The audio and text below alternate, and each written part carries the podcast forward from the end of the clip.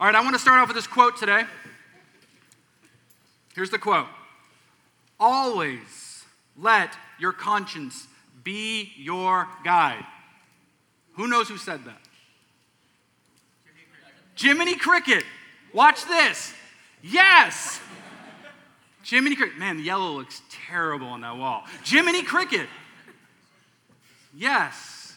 We live in a day where our autonomous, conscious thought is overlord. Our conscience being our inner feelings, our sovereign voices as guides to the rightness and wrongness of one's actions and one's belief. You can take it down, it's creeping me out. You can take it down. Puritan Richard Sibbes wrote in the 17th century, he said, The conscience is the soul reflecting upon itself. Or theologian J.I. Packer says, To personify conscience and treat it as God's watchman and spokesman in the soul is not therefore a mere flight of fantasy, it is a necessity of human experience. You see, the conscience is at the heart of what distinguishes human creatures, unlike animals or unlike plants or unlike delicious blue cheese or whatever it is. We, we contemplate our actions and our moral self evaluations. Thus, with our conscience, we, we vote. With our conscience, we, we give. With through our conscience, we respond, we interpret our world, and so on.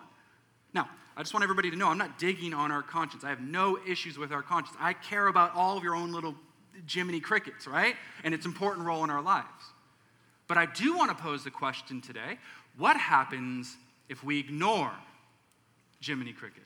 What happens if we shun our conscience? In 1984, there, there was an airline jet which crashed into, or, or excuse me, crashed in Spain investigators studying the accident made an extremely eerie discovery. They came across the black box, and it revealed to them several minutes before impact that there was a shrill, automated voice from the plane's warning system, which repeated in English, which repeated in English, Jack, can we get some more chairs? That'd be great. Thanks, buddy. Which repeated in English, pull up, pull up, pull up. And it said it over and over and over pull up, the pilot, not speaking English, evidently assuming that the system was malfunctioning, actually has recorded on the black box this, and I'm not joking around, and I think it's amazing. You can hear the pilot say, Shut up, gringo. And has kept pronouncing, Shut up, gringo, shut up, gringo, over and over and over, and switch the system off. And sadly, within minutes, everybody on board tragically lost their life. See, when we violate our Jiminy Crickets, our conscience, its natural tendency is to produce tragedy. Our conscience then produces tragedy, thus showing us that even though God can use our conscience, it is not his voice. It is not his voice. It is human faculty that judges our actions and thoughts by our known standards. So hear me, if violated, that little cricket invites intruders of shame, anguish, regret, anxiety, disgrace, and guilt. Now, we get this. We've all heard the sayings or used the phrase, I have a guilty conscience. Spiritually, what this does, though, is it infects us with the notion that we are unacceptable to God. Our conscience whispers that He doesn't want you. And so, no amount of self injury or a donation to a charity or hours served at a soup kitchen or hours spent reading the Bible or saying prayers will resolve the feelings of guilt, condemnation, or alienation. So then, what can we do? Because all of us here at one point or another have violated our conscience. So, what can we do to reduce that guilty conscience? Well, I have to share this with you because it blew my mind. In the original tale of Pinocchio in the 1800s, Pinocchio actually killed the cricket. And I'm just going to read it because it's so disturbing. You're going to love it. This is what it says. Hopefully, I have it. Do we have it? Oh, yes, good. At these last words, Pinocchio jumped up in a fury, took a hammer from the bench, and threw with all his strength at the talking cricket. This is so good. Perhaps he did not think he would strike it, but sad to relate, my dear children, he did hit the cricket straight on the head with a last weak creak, creak, creak. the poor cricket fell from the wall dead. Oh, it's whatever. You guys are fine. You're fine. It's make believe. But while we have no hammer to throw at our conscience, the stranger, that's who we affectionately call the author of the book of Hebrews because he's so unknown, the stranger offers a different cure other than hammers to a dirty conscience, a defiled spirit, a stained soul, or a wayward heart. So if you want the cure, here it is. Get your journals out. Get ready to write it down. Pens. AJ, you ready? Yeah. here it is. I'm going to tell you. This is what he offers. Hebrews reminds us of furniture. The offer, what he says, a solution. He goes Hebrews 9 and he spends 10, spends 10 verses talking about furniture. Mm. Yes and amen. Oh, the author of, if you guys notice, we just read it, and that was the whole point, so we can see it up in front of us. He's like walking up and down the aisles of IKEA. He's talking about regulations of worship, he's talking about curtains, he's talking about urns and chairs and lampstands. Now, from the outside in, if you're kicking yourself for being here instead of watching the World Cup, I get it. This sounds buh, buh, boring. I get it. And if you're visiting thinking it's nap time as we spend the next four hours, today's gonna be four hours, talking about furniture, I also get it. But I will be honest. If that is our immediate assessment, that's just to see the wardrobe and not the world which lives beyond its doors. Friends, as lost as we can be in the unrelevant weeds of this incredibly overwhelming book, covenants and oaths and high priests and rituals and, and furniture, here's the point. Here's the point. The most basic need of the human heart remains unchanged from then to now. The stranger says, Remember the tabernacle, remember its furniture. Because when the tabernacle was erected, the most fundamental problem of the human heart is the same today as then, or same then as it is today eh, in this room.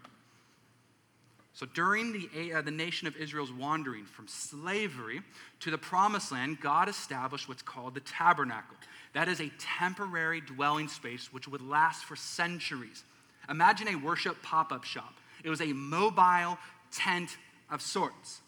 And because Hebrews 9 decides to do a long laundry list of its, of its furniture, we're going to spend a few minutes looking at the furniture, trying to wrap our heads around it, and I hope you're amped because I have pictures. Who's excited for pictures? Forrest is. These pictures took me a long time. So, first, I want everybody to get a good idea of the tabernacle. Here it is. I drew this. No, I didn't. I lied. I didn't draw this. So, everybody, this is what it would look like, and all of the tribes, all of the camps would camp around this tabernacle. It was 45 feet long, 15 feet wide, 15 feet high, and it was made of wood but overlaid with gold. This entire structure was covered in four layers of cloth and skin. And you see there in its courtyard, that is its courtyard, it has two main pieces. That being the altar. Can we bring the altar up? This is the altar. This is where animal, animals were sacrificed outside.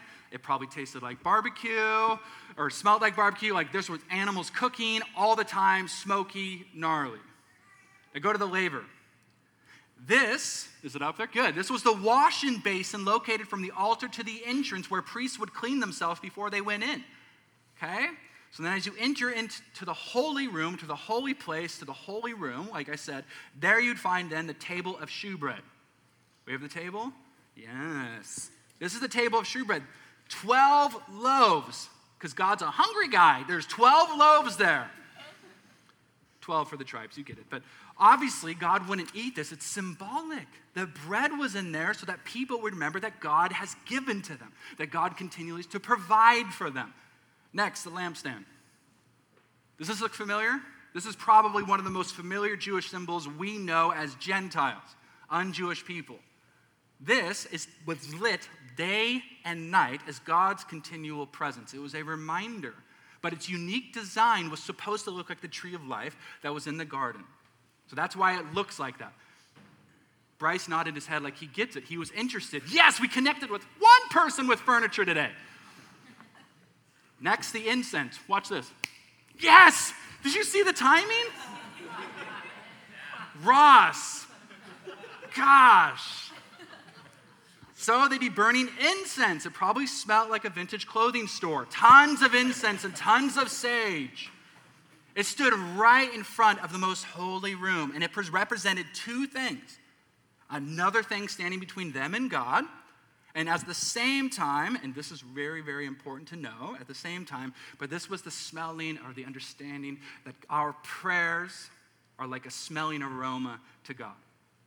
So we have a courtyard, we have a room called the most or called the holy room, the outer room, and I want everybody to know that. We have not gone yet into the most inner room or the most holy of holy rooms or the holy place, however you want to call it. We have not walked into that yet. That's important to know because in just a few minutes it's going to be revelatory for Hebrews chapter 9. So go from courtyard, outer room, and now we're going into the most holy room. Also, can everybody just bear with me and think how amazing that is? There's the holy room and the most holy room. I just want to be in the boardroom where somebody came up with that idea. Don't you? So we have the holy room, and then we have this more holy room. And you just know Phil down at the end is like, guys, I got an idea. Well, we could never, does a stupid joke, but get it. So in the whole most holy room, behind the veil, behind this curtain, and the curtain was translated literally mean to be shut off. It was very thick, about four inches thick, and it was woven of 72 cords. That's about 24 strands. And each one of the colors on this curtain had symbolic meaning. Blue represented creation, purple represented royalty, and crimson represented sin. Hence, as you worshiped in there, you were supposed to reflect on God's creation, God's kingship, and God's handling of man's rebellion. Everything in this tabernacle, everything in this mobile tent had meaning. Everything was symbolic. Everything meant something. Even as you would walk through, the courtyard was made of all this beautiful copper. The holy room was made of all this silver. And as you looked into the most holies of room, everything was gold. So as you get more and more closer to the presence of God, the metal would become more and more expensive, more and more valuable. And there, in the Holy of Holies, is the Ark of the Covenant. Who immediately thinks of Indiana Jones? Right? Who's imagining people's face melting? Like, that is the Ark of the Covenant. That is so biblical. Not really. Just so you know. That does not, I want you guys to remove that from your minds. But the Ark of the Covenant, the actual real Ark of the Covenant, was covered with gold, and in it there's three things. There's three things in the Ark of the Covenant. The golden urn, which contains some manna, had Aaron's staff because of, of his priesthood, and the tablets of stone, which the Ten Commandments were on. Then I want everybody to notice you see the angels on top, the cherubim? This should bring back imagery or significance of the Garden of Eden. When man was kicked in paradise, when man was kicked out and paradise was lost, the cherubim which guarded the entrance with swords, but here we have two cherubim, but we don't see any swords. What does that mean? It means this is the idea, this is the notion or the desire to return to primal paradise, which is God's presence. So, between the lampstand designed like the tree of life, the cherubim, hopefully we're starting to see that this has such immense Garden of Eden imagery. Remember, much of Hebrews is written with Genesis ink. For, in fact, for what it's worth, 17th century Dutch theologian wants to connect this even more for us. Look at this amazing quote from Herman. he says this, and I love it. He says, God created the whole world in six days, but he used 40 to instruct Moses about the tabernacle. Little over one chapter was needed to describe the structure of the world, but six were used for the tabernacle. Clearly, the Holy Spirit wants us to notice that the tabernacle was extremely important to the faith. Friends, again, this is what we must uproot from the soil of these pages. That this tabernacle was God's earthly address so that man, you and I, they could find him. Another way you could talk about the tabernacle is by saying God accessible. Isn't that all what we want? God is accessible, God with us. That actually being the burning question, dare I say, that's still the burning question to, to us, to now to this room. That question being Exodus 17, before the tabernacle was constructed, this is what it says. They tested the Lord by saying, Is the Lord among us or not? Is he here or is he not? Collective church, is this not the question we ask ourselves in every moment of distress or doubt? Is God here Does God care? Most, if not all, have asked that question. Some are asking it even today, wondering, is God with me or is God alienated because of me? Now, I think it's subtle, but this is the wrong way to ask the question, to think upon his presence. A question that would change the way we perceive and practice this life isn't, but God, are you here? It should be, but God, where can you be found? Loss of a job to a loss of a loved one, what we should be asking is, where is Jesus in this?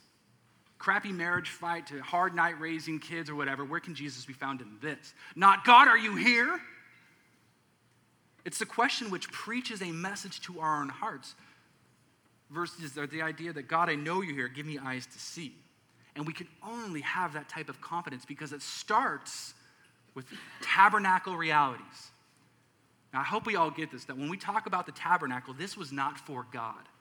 When you read all of the Old Testament and it's going in these long lengths to talk about the tabernacle, the idea isn't like, this is what I want. God's like, I want a tent.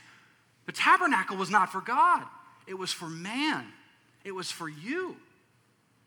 We understand that God can be experienced and known everywhere, but God knows there are times and there are places that are easier for us to encounter Him. God knew that.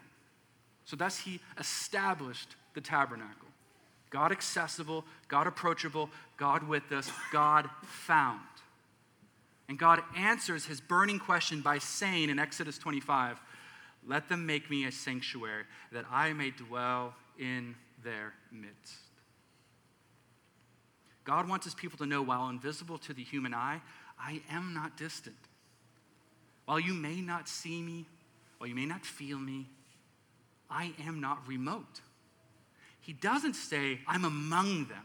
God says, I am in their very midst. What an important note for us as a church. Some of you were visitors. We'll never see you again, and that's okay. But most of you are here. And it's so important for us to know is like, God is, is God doing anything here amongst us? Is anything happening? Where are we going? God, where are you?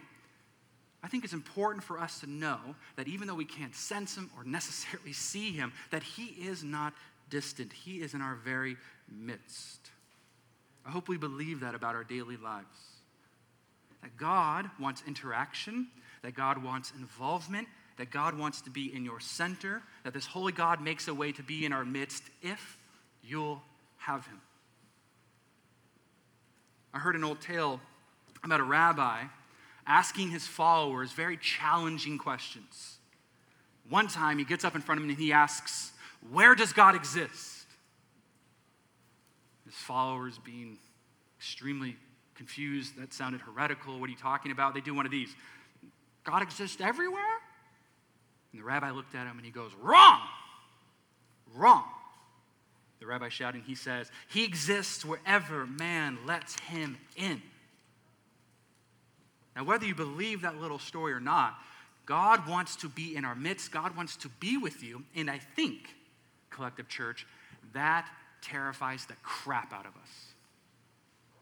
I think that terrifies many of us. The fact that somebody pure wants intimacy with impurity, we do not know what to do with that, especially here in this city. Los Angeles contains this weird uh, like mixture of, of, of people, right? Or you think that we live amongst people who so badly want to be seen, but fearful to be known. We want somebody to be near to us, but we're not sure what to do when somebody wants to get close to us. Psychology would have many words associated with this anxiety and fear, words like withdrawal, isolation, presenting a false self. Now, entertain this thought with me for a moment, because if that's true, and God wants to dwell with us, and He wants to be near to us, and most today don't know what to do with that, then what? What is the solution? What does a daily faith look like with a God who's pressing in, wants to be in our midst, wants to have intimacy? We don't know what to do with that. We struggle with that. What's the solution? For some, I'll pose some different cases. For some, we do. Like we actually just do, do, do, do. We dust check the house like our mother in law is visiting. We freak out, we clean, we sweep the floors. Other of us, spiritually, we, we justify our motivations. Other of us, don't really know what to do with intimacy, don't know what to do with God, so we post pictures on Instagram saying hashtag blessed with our Bibles open. Like, this is it. Like, I'm super spiritual, but I don't know what to do with intimacy. Mmm, peppermint mocha and a journal. Like, right? but I will say this. Now, I'm just being stupid. There's nothing wrong with posting pictures of your Bible.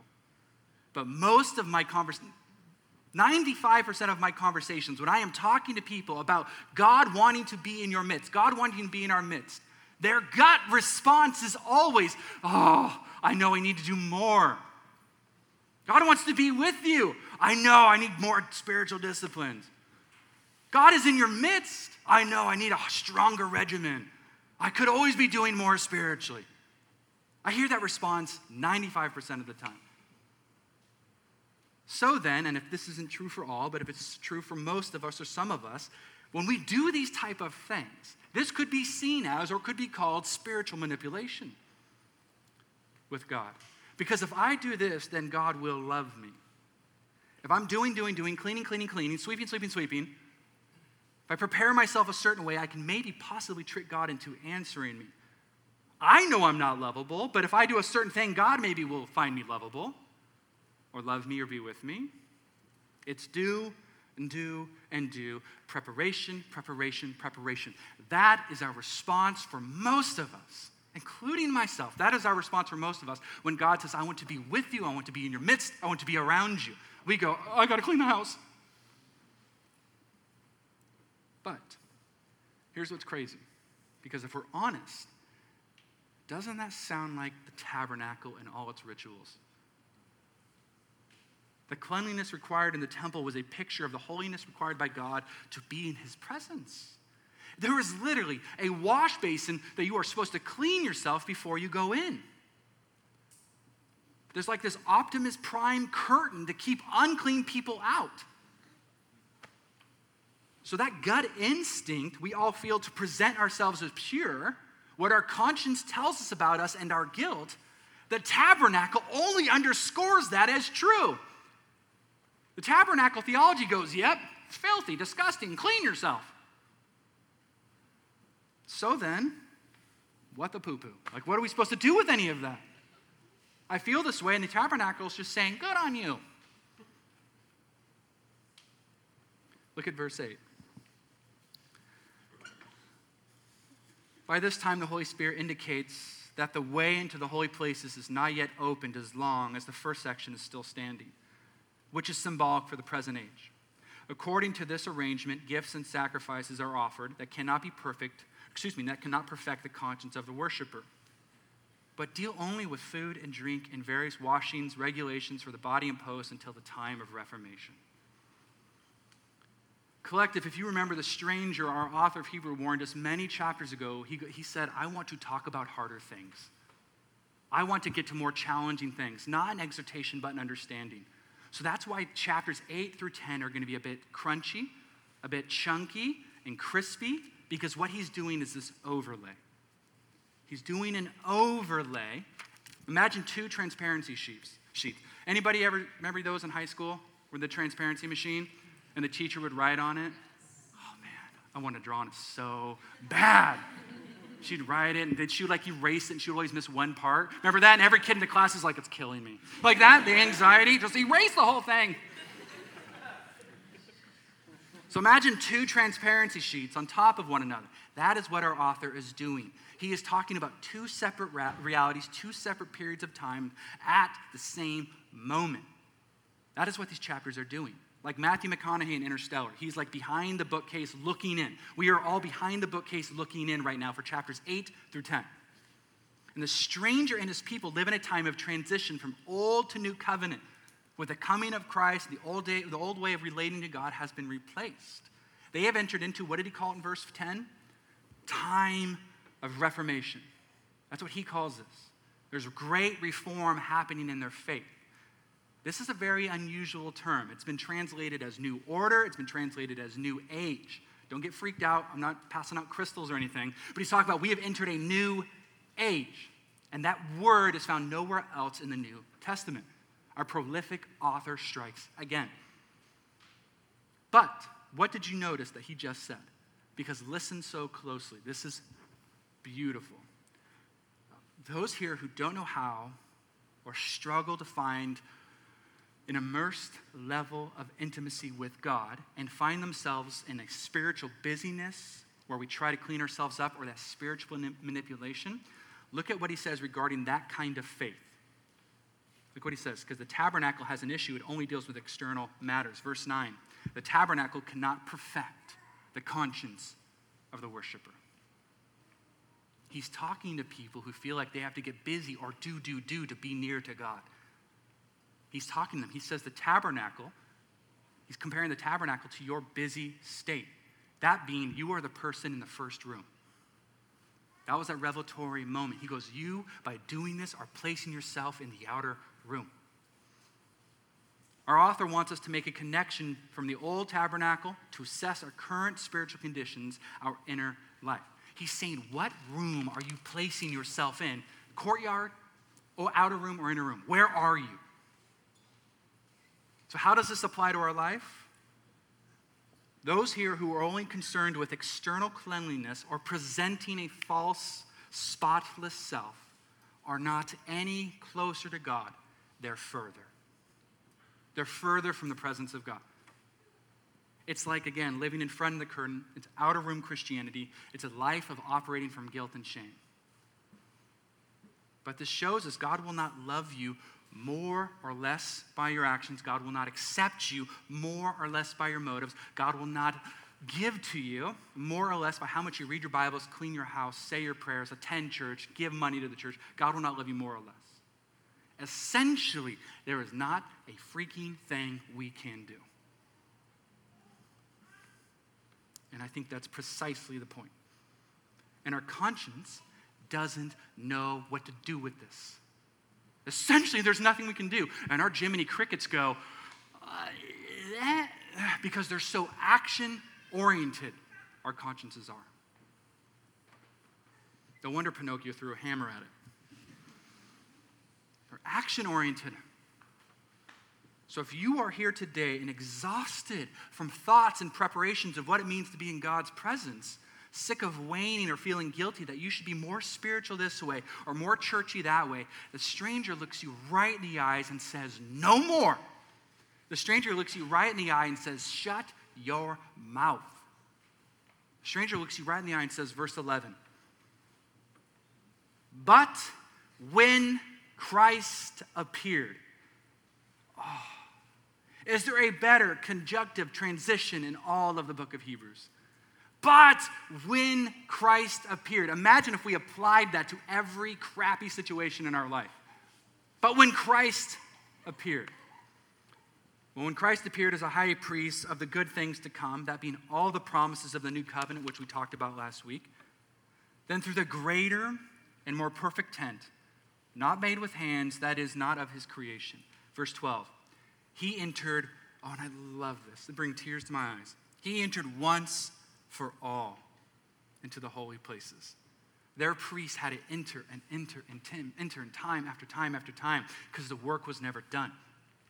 Not by means of blood of goats and calves, but by means of his own blood, thus securing a temporary redemption and eternal redemption. For the blood of goats and bulls and the sprinkling of defiled persons with the ashes of a heifer sanctify the, for the purification of the flesh, flesh, how much more will the blood of Christ? Who through eternal spirit offered himself without blemish to God, purify your conscience from dead works to serve the living God. Oh, mama. I love the Bible. I love this. Are you guys ready for your brains to melt like noodles out your ears? Are you ready for this? this is so, so like unfathomable. You see what he's saying? Christ is the true tent. Christ is the true tabernacle. He says, not made of earthly hands. God, by the way of Jesus, tabernacled among us. Jesus is God with us, God accessible, God dwelling in, dwelling in our midst.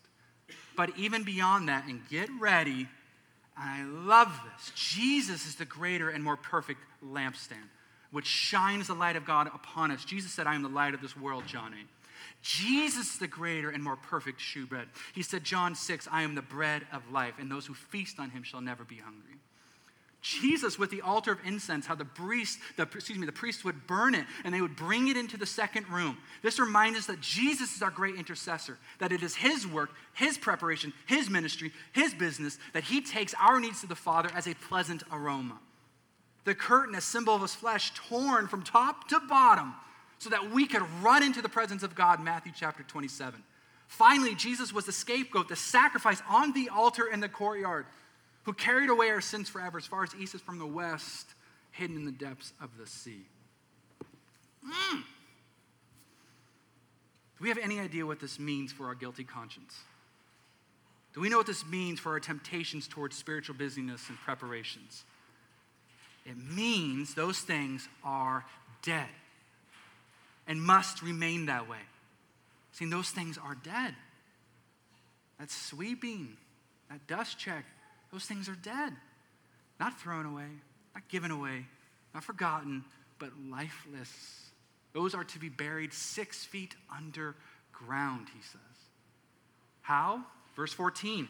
How much more will the blood of Christ you know, purify our conscience from dead works to serve the living God? That very graphically, the stranger says our cure that we've been seeking all day is blood if you're here not a Christian or just visiting, you're like, gross. It's gross. It's heavy. It's very heavy. The blood of animals cleans the flesh, the blood of Christ cleanses the conscience. That's the cleaning solution. That's the crimson bleach. Author C.S. Lewis, C.S. Lewis calls this the, the deeper magic. He calls this the deeper magic of the universe, where he says that when an innocent willfully suffers for the guilty, then the curse upon the guilty is reversed. And not just guilt, guilt is reversed, but when forgiveness means we're released from negative consequences of guilt, but purity, purify. That means you are given, that means I'm given an exalted state of righteousness. I think I think as a church, and, and maybe this is my fault, even as a Bible preacher, that we have, as Christians, forgotten the gospel is two sided. Meaning, I know many of us know the good news of Jesus deals with our negative consequences, guilt and condemnation and wrath. But I think so many of us easily forget to live in light of the positive side of the gospel, that being that our entire position, our entire look has changed, that we are loved and accepted and pure. So the next time we beat ourselves up or we think we have to work harder for affection or say things like, I get it, but I should be doing blank for a deeper intimacy. I should be doing this for a fuller nearness. I should be doing this for a more complete purity. It's like sticking an IV into a dead man. Christ has ushered and brought us in. It doesn't mean we stop praying and singing and reading. What all this practically means is now is our preparation now, like those during the time of the tabernacle did preparation, our preparation now, our work now, is on the basis of complete gratitude that Christ has done every single preparation for us. Until we do that, any spiritual busyness that we do, the stranger says, is dead. If you think you have to present yourselves a certain way, that's dead. I put that to death so that you can serve the living God. We are now liberated from lifeless works to serve, to give freely with pure motives. Today, where are you at with this? This is majority of my conversations with our church. With our church. Are you arrested today by a guilty conscience? Do you feel hostage in the outer room? Does a feeling of past moral stains leave you and despair, there is only one solution. So I'm going to wrap it up with this. There's a small story of 17th century pastor named Charles Simeon. And he was talking about a moment. He goes, I remembered my conversion. And he goes, It happened as I read the book of Hebrews. He goes, I was reading about a high priest, and I was reading about the blood, and I was reading about the tabernacle, and I was reading about the sacrifice. And he was thinking, how is all this symbolism of transfer of guilt from the people to the offering? And then it says, the thought came to his mind, said Simeon, what may I transfer all of my guilt to? How do I transfer my guilt to like they did? You see this? he's asking, what am I supposed to do with a guilty conscience, a defiled spirit, a wayward heart, a stained soul? He went on to say, Has God provided an offering for me that I might lay my sins on his head? Then God willing, I will not bear them on my soul one moment longer. Accordingly, I sought to lay my sins upon the sacred head of Jesus. If this message is for you, then I would say not a minute longer. Just as Charles Simeon said, not a freaking minute longer. Today, will you let us pray for you so that these things do not sit on your soul for a minute longer? Would we pray for anything in your life that may be burdensome? See, what if simply, if none of everything you guys say is peachy roses pie, fine. What if our prayer request to the people on the sides or on that side of the wall wearing the yellow lanyards, what if our prayer request was just, I want to encounter God at a deeper level of intimacy, not on my own works, but knowing it's off of His? What if we all took that same prayer to a prayer team or somebody? How would that change this church?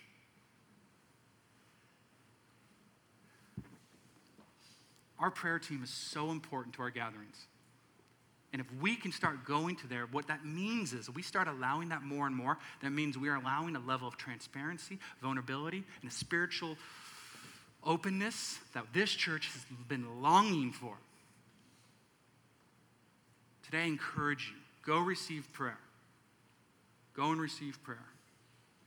And then lastly, we have communion here in the front. Double stack cups on my right and my left. It's there for you when you come on and come up at your own readiness.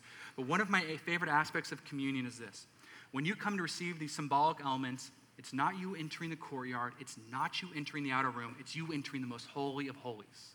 Why? Because when you come up and take this, you are proclaiming to everybody here, I accept Jesus Christ's sacrifice on my behalf.